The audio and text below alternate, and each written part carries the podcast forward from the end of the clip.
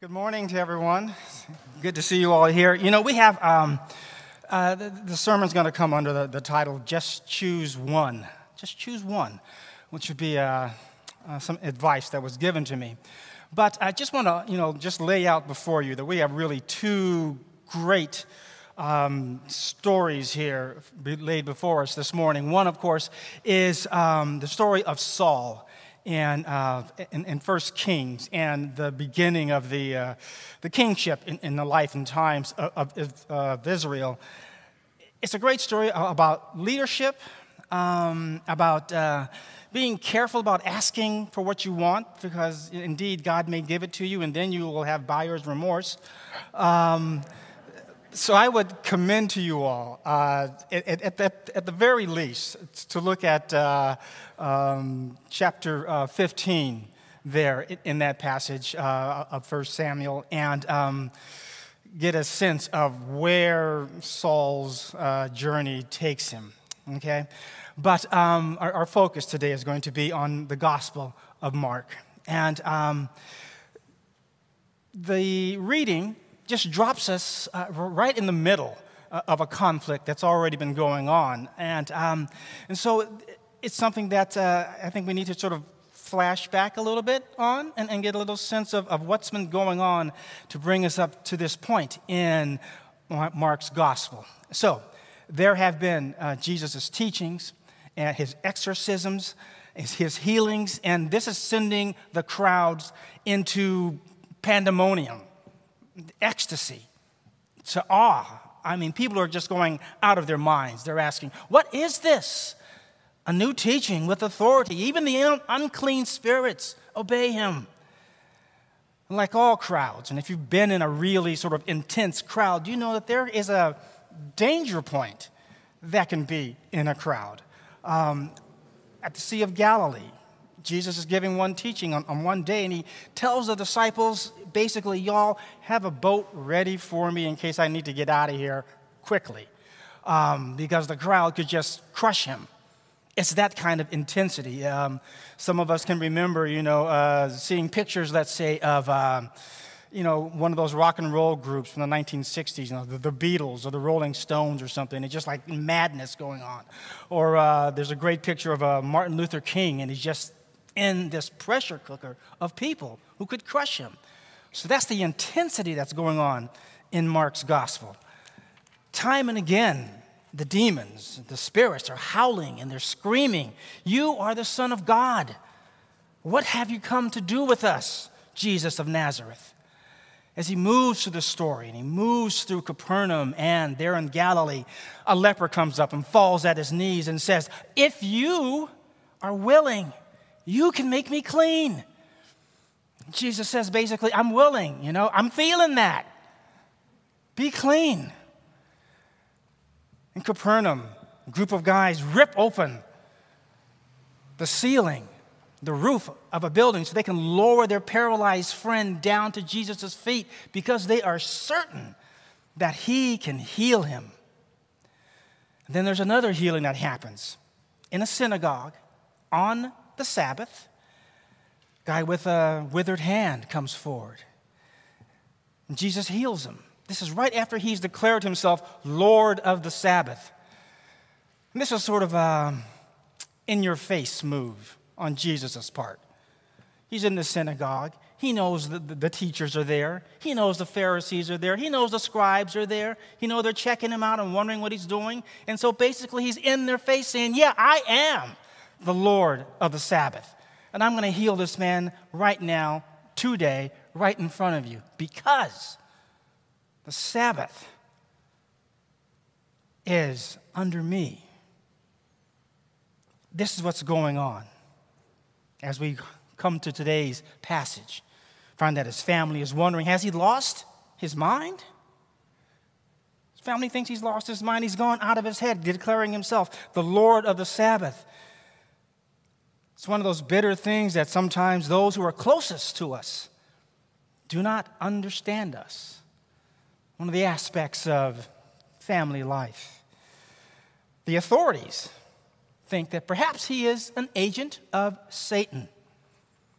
And in that, they are committing what we know to be the unforgivable sin, declaring unclean the one who goes about making those who are unclean clean, declaring him to be unclean, an agent of Satan. He who is filled with the Holy Spirit. They find themselves truly on, on, dangerous ground because already the Pharisees and the Herodians are, are plotting to kill him.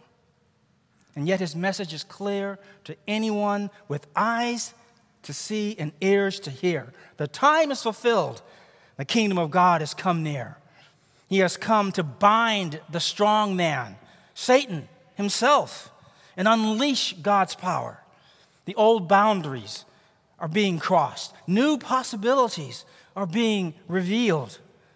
Today, his mother, sister, and brothers, his old family stand outside the house asking him and asking for him, while his new family, his new family sits inside, surrounding him and feeding on his every word. Who are my mother and my brothers? He asks as he looks around the room. Here, here are my mother and my brothers and my sister. Whoever does the will of God is my brother and sister and mother. Old boundaries being crossed, new possibilities being made. As I look around and see all of you, similar thoughts come to my mind this morning about the body and the family of Christ. I think about Mother Dee Dee and Brother Jim. I think about Mother Deerdorf lying now in great weakness and send prayers to her and to Sister Anne Thomas and her family as the end of Mary's earthly journey draws near.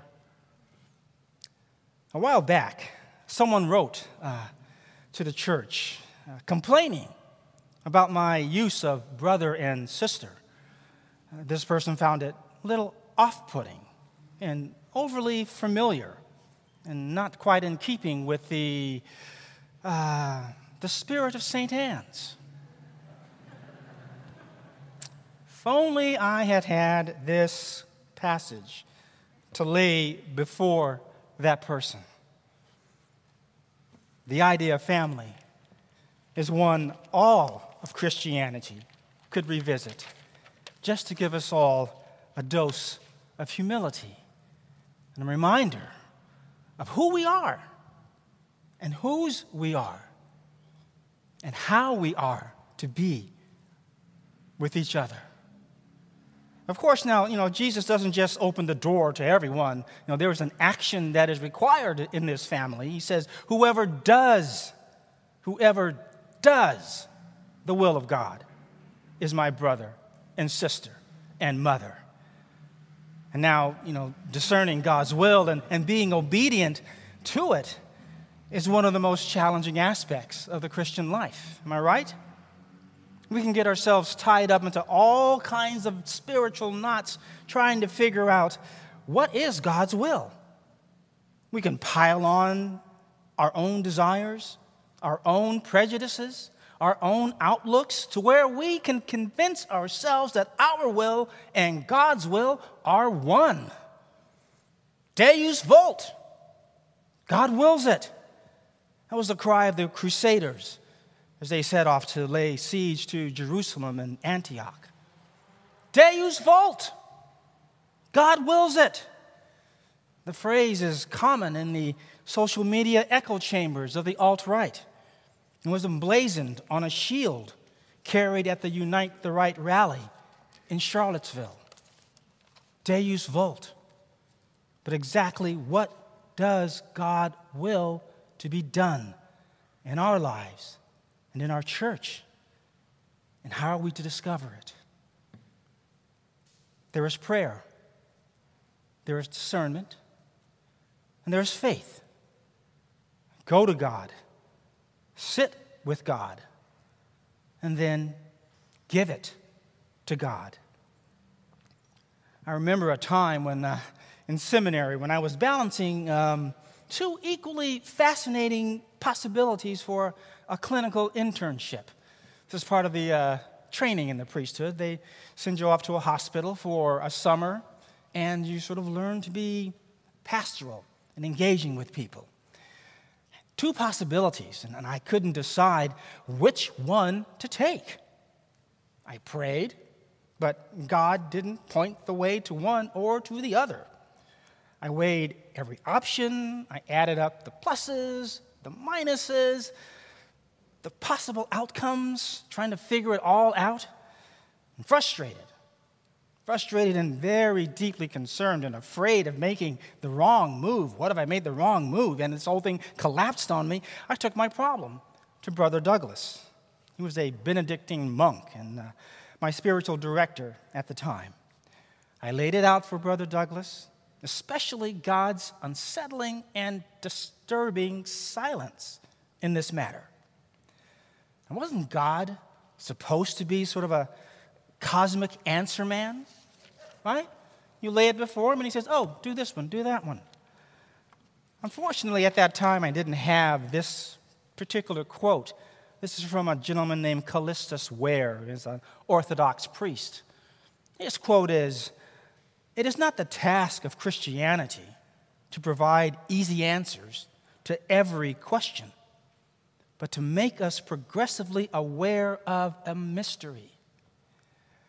Now, at that point in my life, something like this was way beyond my head, and I had no understanding what the heck he was talking about. I needed an answer. So, Brother Douglas listened. He nodded. Then he said, Well, just choose one and let God take care of the rest. I rolled my eyes. I said, like, what?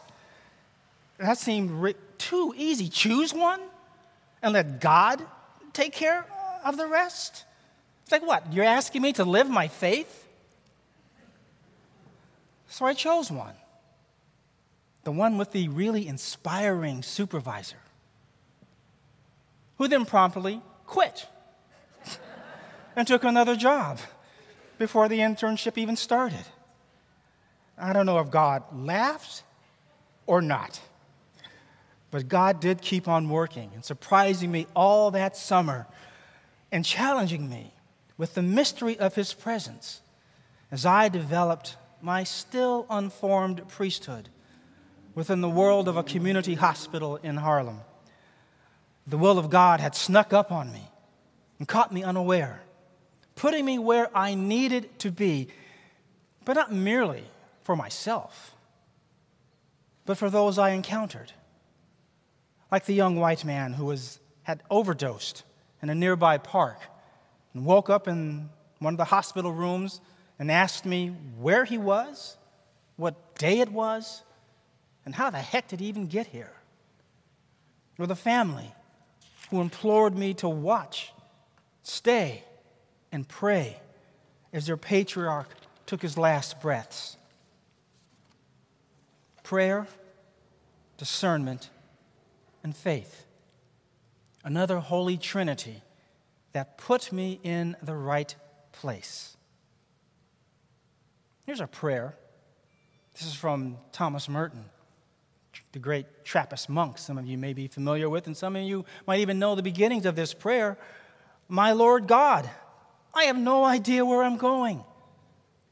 Uh, isn't that true sometimes? My Lord God, you pray, I have no idea where I am going. I do not see the road ahead of me.